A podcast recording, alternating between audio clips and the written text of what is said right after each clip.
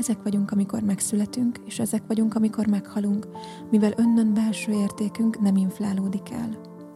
A megtett utazásunk során önnön megélésünk pusztán az szerint változik, hogy a környezetünk mennyire képes meglátni ezt a ragyogó eszenciát bennünk. Hogyha azonban a magunkét látni és megélni képtelenek vagyunk, úgy sajnos másokét visszatükrözni sem tudjuk, mivel a múltunk fájdalma ködösíti el a szemünket és a megéléseinket.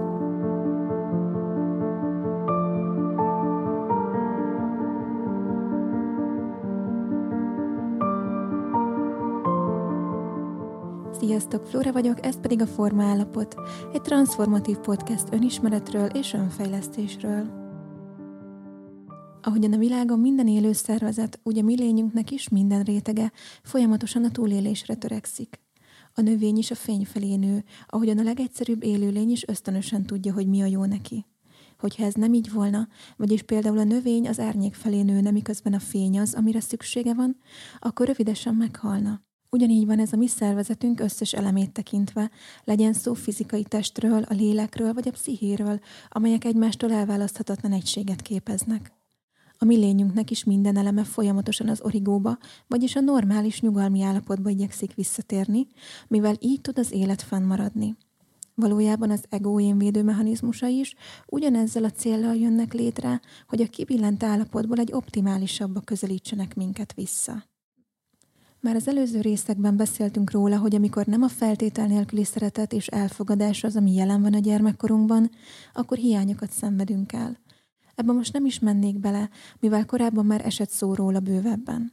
Tehát amikor gyermekként akár fizikai, akár érzelmi hiányokkal kell találkoznom, akkor kétféleképpen értékelhetem ezt a helyzetet az egyik lehetőség, hogy felmérve a helyzetemet, levonom azt a nyilvánvaló következtetést, hogy a világ és a benne lévő két ember, akikhez érkeztem, vagyis a szüleim, képtelenek megfelelően ellátni és kielégíteni az igényeimet. Vagyis a világ, amibe érkeztem, nem biztonságos, és nem számíthatok arra, hogy megadja számomra azt, ami az egészséges fejlődésemnek alappillére volna.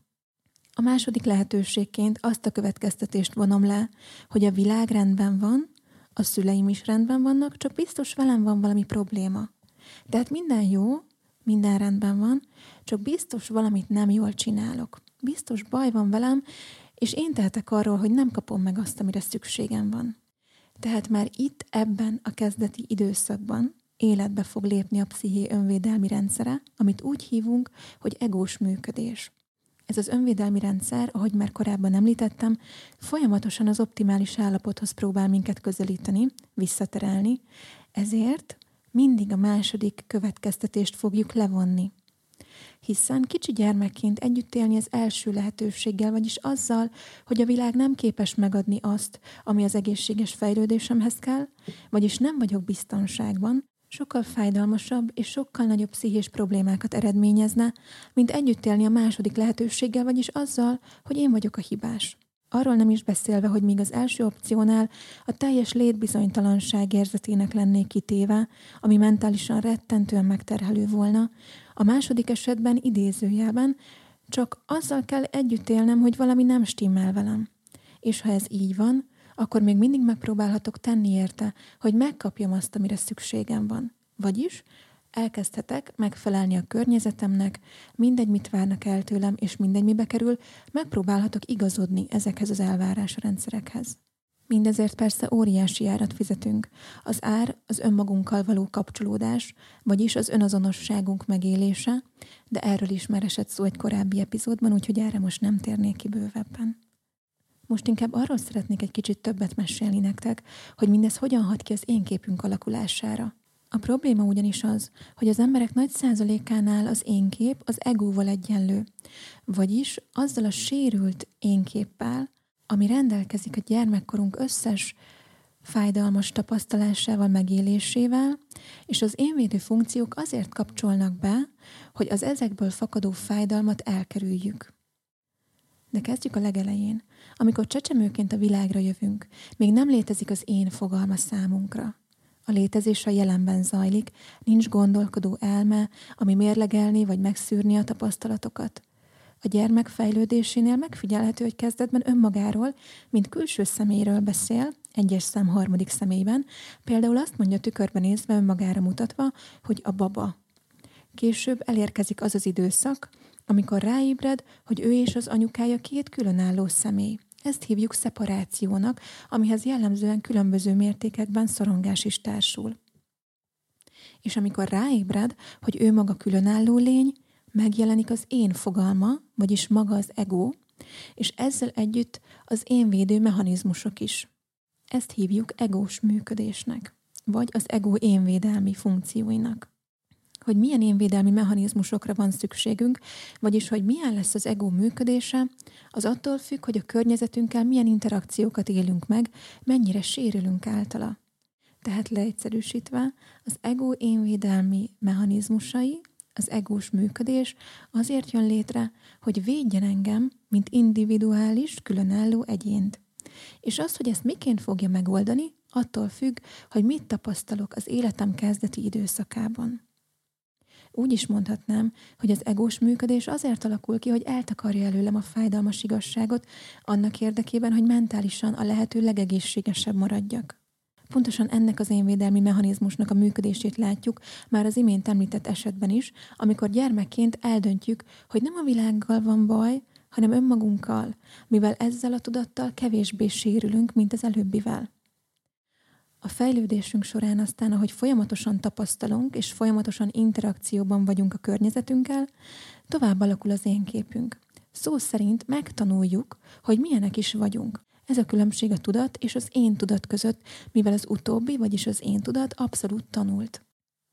A tanulási folyamat úgy történik, hogy folyamatosan következtetéseket vonunk le abból, amit a környezetünk visszatükröz számunkra. Ne feledjük, hogy itt még a racionális részünk teljesen fejletlen, így nincs kritikusan gondolkodó részünk, aki mérlegelhetné a szituációt, és azt mondhatná, hogy anya szeret engem, és nem velem van a, nem velem van a baj, csak nagyon fáradt, mert két állásban dolgozik. Vagy ha bántalmazó családban vagyok, akkor még nincs ott ez a részem, aki azt mondhatná, hogy hát igen, ez a család nem ideális számomra, és itt bántanak, de ez nem azért van, mert én rossz vagyok, hiszen én csak egy gyermek vagyok, aki védtelen és nem tett semmiről. És attól még lehet, hogy a későbbiekben találkozhatok olyan emberekkel, kiépíthetek majd olyan emberi kapcsolatokat, ahol megbecsülnek és szeretnek. Mivel a racionális részem fejletlen, ebben az időszakban olyan, mintha az én képem és a közé, amit a világ üzen számomra, egy egyenlőségjel kerülne. Például, hogyha anya türelmetlen, amikor sírok, az egyenlő azzal, hogy ha sírok, rossz vagyok. Ha sírok, nem fognak szeretni. Vagy éppen azzal, hogy én tettek róla, hogy anya szomorú vagy dühös. Hogyha kevés figyelmet kapok, magányos vagyok, az egyenlő azzal, hogy egyedül kell megoldanom a problémákat, és csak magamra számíthatok. Tehát átéljük ezeket az élményeket, tapasztalunk, levonunk következtetéseket, mérlegelés nélkül, majd felnőve azt mondjuk, hogy ezek vagyunk mi. Tehát valahogy így alakul az én kép, ezt nevezzük tanult én tudatnak, vagyis egónak. Azért hisszük el, hogy a múltunk, vagyis a hitrendszerünk, a tapasztalataink, a sérüléseink, a fájdalmaink, a megélt élményeink, mi magunk vagyunk, mert ebben az időszakban, amikor az én kép kialakul, még nincs ott egy szűrő, ami ezt átszűrhetné, vagy megkérdőjelezhetné, ezért automatikusan ezt fogadjuk el igazságnak. És hozzáteszem, hogy ez is így helyes, hiszen gondoljunk csak bele, hogyha lett volna ebben a kezdeti időszakban egy ilyen kritikusan gondolkodó, mérlegelő, racionális részünk, akkor mennyire nehéz lett volna alkalmazkodni ahhoz a környezethez, amitől az életben maradásunk függ. Egyszerűen így volt biztonságos számunkra, mert így sérültünk a lehető legkevésbé pszichésen és fizikailag egyaránt. Tehát eképpen alakul az én kép, általában sajnos negatív irányba. De az eddig elhangzottakból már sejthetjük, hogy itt nem áll meg a történet. Hiszen, hogyha az én képben, vagyis az önértékelésben hiányok vannak, az sem egy egészséges állapot, nem maradhat így, mivel az szintén életveszélyes. Hogyha belegondolunk egy kicsit, akkor rögtön megérthetjük, hogy miért. Hogyha az egyénnek az önmagáról kialakított képe rossz, önmagát nem gondolja értékesnek, akkor könnyen önbántalmazó irányokat vehet a működése. Nos, ez sem valami olyan, ami evolúciós fejlődési szempontból kívánatos, mivel veszélyeztetni a faj fennmaradását. Tehát ezt az önleértékelést is valahogyan meg kell majd bizony szüntetni, és erre kétféle lehetőségünk van. Persze ez a két út nem ennyire fekete vagy fehér, rengeteg árnyalata lehet ennek, és ahány ember, annyiféleképpen jelentkezhetnek ezek, ezeknek változatai, de az érthetőség kedvéért most kidomborítva a lényeget fogok erről beszélni. Az egyik lehetőség, amikor már kialakul ez a negatív énkép, vagy sérült önértékelés, az egyik lehetőség, hogy azt mondom, hogy igen, valami baj van velem, nem vagyok elég jó, ezért elkezdek hihetetlen módon tenni érte, hogy ez megváltozzon. Vagyis, hogy ezen változtassak.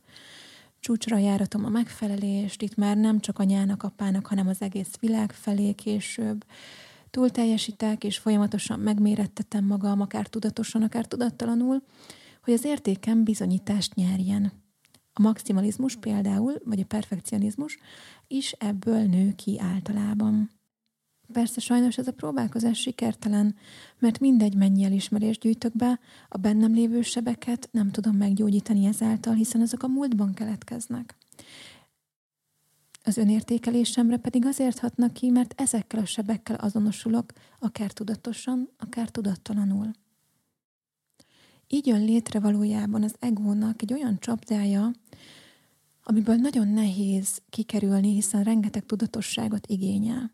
Tehát jövök egy olyan életútból, ahol megsérültem gyermekként, ebből fakadóan lesz egy alacsony önértékelésem, és az egónak az énvédi mechanizmusai bekapcsolnak, hogy eltakarják előlem ezeket a fájdalmakat. Például úgy, hogy elkezdek túl teljesíteni, ugye, amit már megbeszéltünk, hajszolom az elismeréseket, stb. Pont azért, hogy ne kelljen látnom azt a fájdalmat, vagy ne kelljen azzal a fájdalommal szembesülnöm, ami a múltamban gyökerezik. Tehát emiatt gyógyulni is képtelen lesz az a seb, hiszen elnyomom annak a létezését. Az ilyen körforgásból jön létre egy idő után a kiégés állapota, mivel hosszú évek eredménytelen próbálkozása után sem enyhül, az a feszítő érzés legbelül. Az a hang, ami azt mondja, hogy nem vagyunk elég jók, nem vagyunk értékesek vagy szerethetők, és hiába tesszünk meg mindent érte, hogy bebizonyítsuk az ellenkezőjét, annak, amit mond, egy idő után elfáradunk ebben. A rendszer bemondja az unalmast, és amikor már nem lát kilátást arra, hogy ez javulhat, akkor általában elérkezik a depresszió, vagy szorongás, vagy egyéb védő állapotok, annak érdekében, hogy enyhítsük a fájdalmakat bármelyikről is beszélünk, láthatjuk, hogy szintén az érdekünkben történnek ezek a mechanizmusok, legyen szó a depresszióról vagy függőségekről, valójában arra szolgálnak, hogy pillanatnyilag a lehetőségeinkhez mérten a legjobban túléljünk, vagyis a legkevésbé sérüljünk. Hiszen ezek mindegyike valójában pillanatnyilag enyhülést hoz számunkra. Viszont jogosan merülhet itt fel az a kérdés, hogy ha mindezek hosszú távon csak rontanak a helyzeten, vagy akár az életünket követelhetik, akkor ez miféle énvédő mechanizmus? Nos, erre a válasz az, hogy azért alkalmazza mégis ezeket a tudatalattunk, mert a tudatalattinak nincsen tér és nincsen idő. Ő csak abból a meglévő információs halmazból táplálkozik, gondolkodik és működik, amit elraktározott életünk során. Tehát neki mindig jelen van és azt próbálja megoldani, hogy a jelenben a legoptimálisabban, a lehető legkisebb sérülést választva túléljünk. Így, amikor például egy függő a függősége tárgyához nyúl, ami hosszú távon bár destruktív, de rövid távon hoz neki valamiféle enyhülést, tehát rövid távon úgymond a legoptimálisabb túlélés az megtörténik. Most megbeszéltük az egyik lehetőséget, hogy hogyan tudunk túlélni ezzel az alacsony önértékeléssel. Beszéltünk róla, ugye, hogy túlkompenzálunk, maximalizmus, megfelelési kényszer kezdetben a szülőknek, aztán az egész világnak, és ebben sok esetben annyira túlhajszoljuk magunkat, hogy elfáradunk, és akár negatív irányt is vehet ez az egész körforgás. A másik út talán még ennél is fájdalmasabb vagy nehezebb, mivel itt már különböző személyiségzavarokról beszélhetünk. Akkor lépünk erre az útra, persze nem tudatosan, amikor az én kép annyira sérült, annyira csökkent értékűnek éljük meg magunkat a környezet visszajelzése alapján, hogy azzal a tudattal mentálisan nem lehet együtt élni. Tehát elkezdjük ezeket eltagadni magunk elől. A tagadás módja többféle lehet. A legjellemzőbb, amit sokan ismernek vagy ismerni vélnek, az a bizonyos narcisztikus működések. Az ilyen egyénnek a túlélési stratégiája az, hogy eltagadja és maga elől is elrejti azt, amit a lelkeméjén igaznak vél, vagyis azt, hogy nem szerethető és nem értékes. Tehát valójában a legmélyebb rétegekben ő ezzel azonosul, szintén a fájdalmaival, a múltjával, az ott megélt hiányokkal azonosul, de ezek annyira fájdalmasak, hogy nem lehet velük együtt élni. Kialakít, mondjuk, hogy egy, hogy egy színházat. Eljátsza, hogy nagyszerű, szerethető, folyamatosan középpontban van, hiszen a környezete pozitív megerősítéseivel él túl nap-nap után. Amikor ezt megvonják tőle, Valamilyen oknál fogva az rettentően fájdalmas, ezért muszáj rögtön tovább állnia, és olyan alanyt keresni, aki tovább élteti őt. Mivel ezekből a visszajelzésekből táplálkozik, ezekkel él túl, ezért muszáj okot is adnia általában arra, hogy elismerjék és körülrajongják őt. Éppen ezért kívülről sokszor sikeresnek, társadalmilag elismertnek látjuk ezeket a személyeket. Mondhatni, hogy rövid távon ez is egy sikeres teljesítés, hiszen megóvja az egyént a nagyobb sérülésektől, hosszú távon azonban arra kényszerül, hogy folyamatosan fenntartsa maga körül ezt a színházat, ami napról napra életben tartja őt. Viszont ennek az ára az, hogy a valódi fájdalmakat, a valódi sérülésekből fakadó érzéseket, amik ott vannak a jelenében is, nagyon mélyre elfolytsa magában. Legyen szó tehát depresszióról, megfelelési kényszerekről, skizofréniáról, bipolaritásról, szorongásról, narcizmusról, ezek mind-mind valójában arra szolgálnak, hogy megóvjanak minket pillanatnyilag egy még ennél is nagyobb problémától, ami be is következhetne, hogyha ezek az énvédőmechanizmusok nem jelentkeznének. Tehát leegyszerűsítve kialakul ez az önértékelésbeli deficit, és vagy úgy élek vele túl, hogy kompenzálok és megpróbálok jobbá válni, megfelelni a világnak, vagy eltagadom, azt mondom, hogy ez nem igaz, mélyre nyomom magamban ezt a megélést, és helyette egy pozitív identitást próbálok kialakítani, és ezzel próbálok tudatosan azonosulni. Megteszek mindent, amivel fenntarthatom ezt a képet magamról. Azonban mindkét esetben a valódi hiány, a valódi seb velem marad. A jó hír viszont, hogy van megoldás, és itt lépnek be a segítői folyamatok a képbe. Az én hitrendszerem szerint úgy tudnám leírni a létezésünket, hogy ide érkezünk erre a világra a magunk teljességében, tökéletesen ragyogó állapotban. A testünk ennek az eszenciális magnak ad otthont ebben az életben, hogy fizikai formát öltve tapasztalni legyünk képesek. Ahhoz, hogy meglássuk ezt a teljességet, amiről beszélek, elég, hogyha egy csecsemőre gondolunk. Láthatjuk azt az eszenciális tiszta állapotot, ami még maga a teljes értékűség és a boldogság állapota. Ezek vagyunk, amikor megszületünk, és ezek vagyunk, amikor meghalunk, mivel önnön belső értékünk nem inflálódik el. A megtett utazásunk során önnön megélésünk pusztán az szerint változik, hogy a környezetünk mennyire képes meglátni ezt a ragyogó eszenciát bennünk. Hogyha azonban a magunkét látni és megélni képtelenek vagyunk, úgy sajnos másokét visszatükrözni sem tudjuk, mivel a múltunk fájdalma ködösíti el a szemünket és a megéléseinket. Azt mondtuk, hogy a környezet sebez meg minket, mivel nem képes ezt az eszenciális teljességet visszatükrözni számunkra, aminek születtünk. Az ügyfeleim úgy érkeznek hozzám, hogy azonosultak a múltjukkal, sztorikkal, történetekkel, hiedelmekkel, megélésekkel, vagyis minden olyan következtetéssel, amit gyermekként vontak le a megélt történésekből. Ez az, ami miatt szenvednek valójában mivel a múlt eseményei mint rétegek rakódnak rá erre az eszenciálisan ragyogó magra, így eltakarva a szemünk elől. Míg nem felnőve már szinte képtelenné válunk arra, hogy elérjük ezt, vagy emlékezzünk rá, hogy egykor ez az állapot voltunk mi magunk. Segítőként a feladatom az, hogy meglássam ezt a teljességet az ügyfeleimben, megszólítsam azt, előhívjam ezt az én részt. Valójában nagyon sok én részt él bennünk, és még egyesek akár nagyon sérültek, mindig van legalább egy olyan én rész, ami teljesen, tökéletesen ép. Amikor megszólítjuk és előhívjuk ezt az egészséges én részt, az már egyenlő egy felnőtt, szemlélődő tudatállapottal.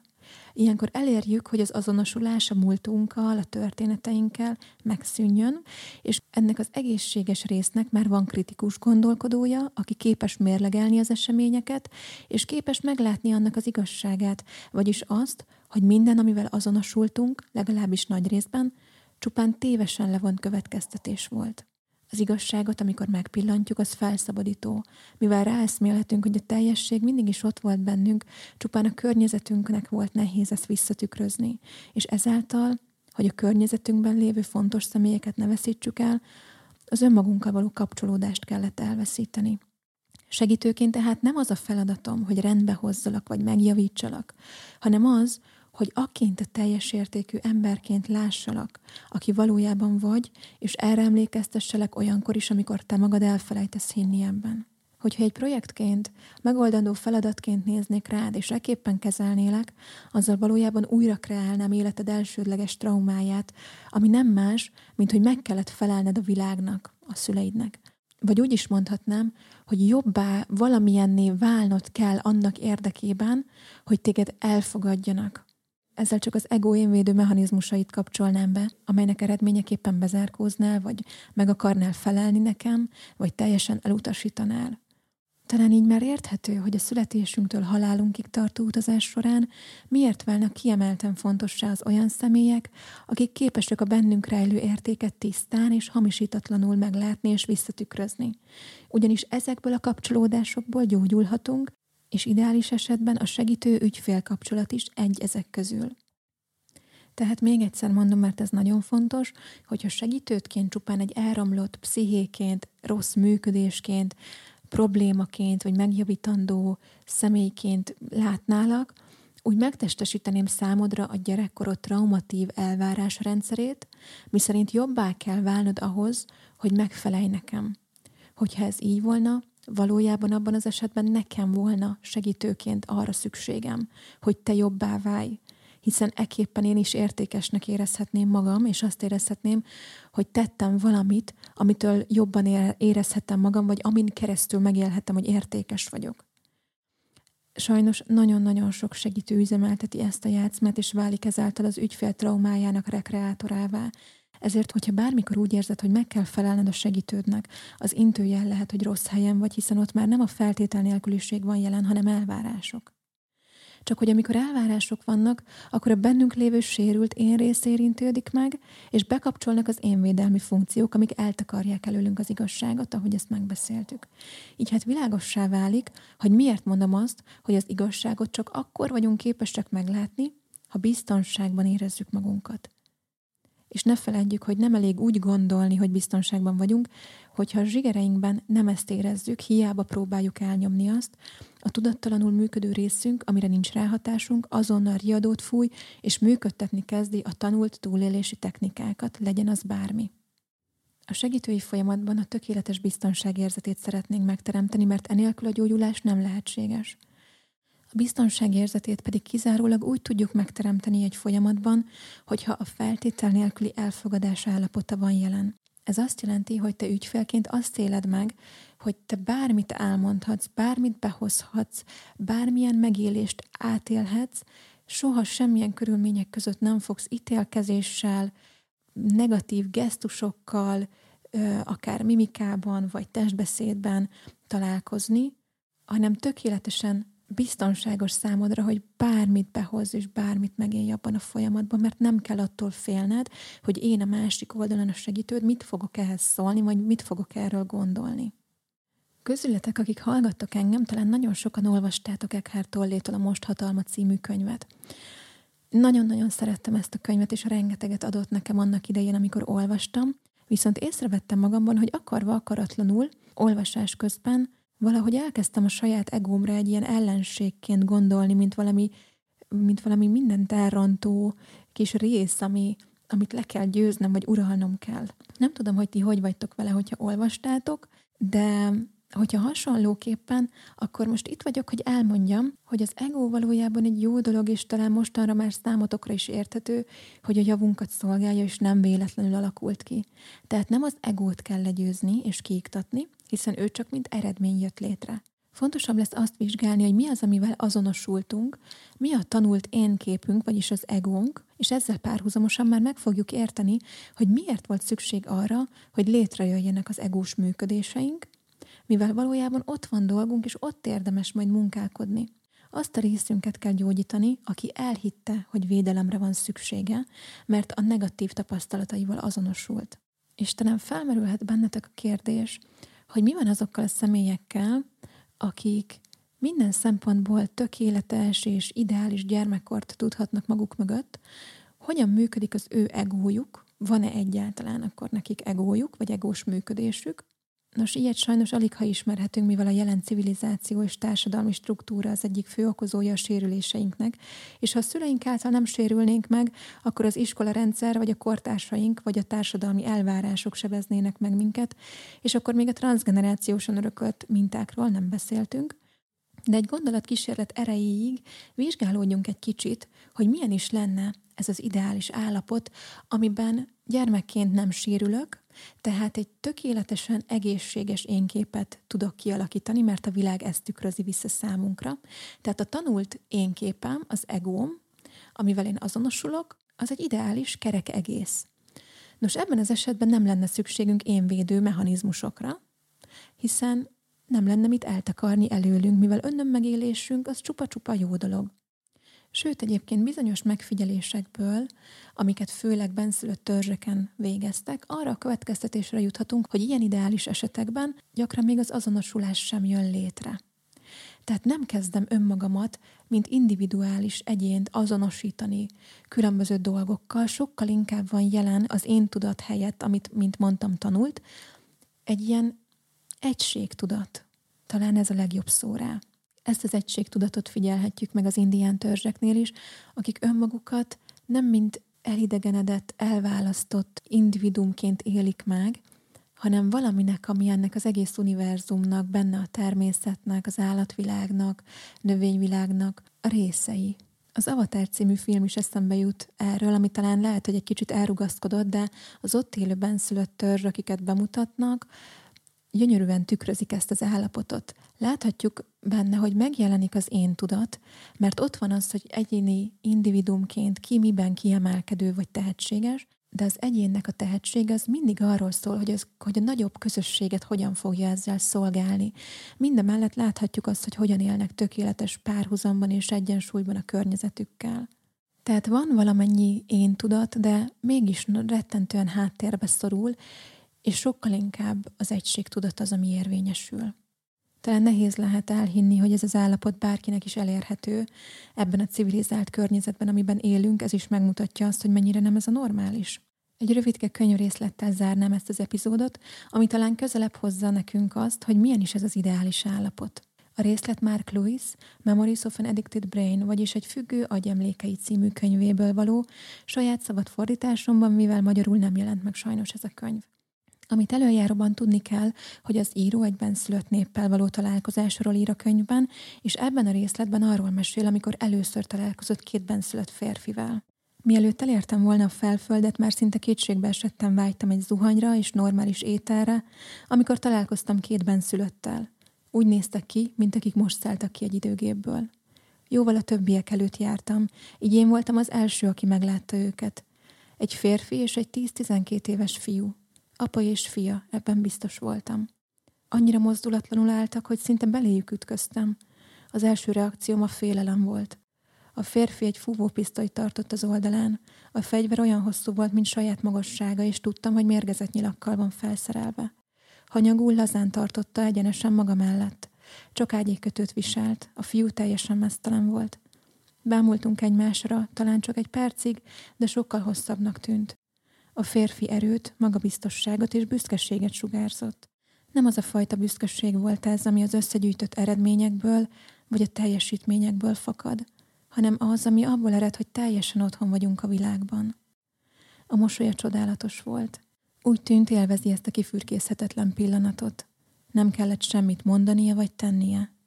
De a fiú arc kifejezése és kiállása még figyelemre méltóbb, még lenyűgözőbb volt. Olyan nyitott, felhőtlen arccal nézett rám, ami szinte kívül esik az emberi repertoáron. Szemei ablakok voltak a belső lénye és a külső világ között, ahová az én homája nem férkőzött be. Egy parányi öntudat, egy csipetnyi szorongás sem látszott rajta. Semmi félénkség, semmi megfelelési vágy. Nem akart tetszeni, vagy bármi egyéb reakciót kiváltani belőlem. Napokig próbáltam megérteni, mit láttam ebben a fiúban, és apránként felismertem.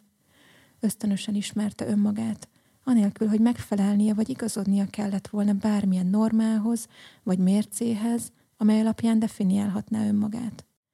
Pontosan éreztem, milyen otthon lenni önmagában, és ezért nagyon irigyeltem őt, mert bármennyire is igyekeztem, idősebb korom ellenére sem találtam önmagam, nem ismerhettem magam. Így nem.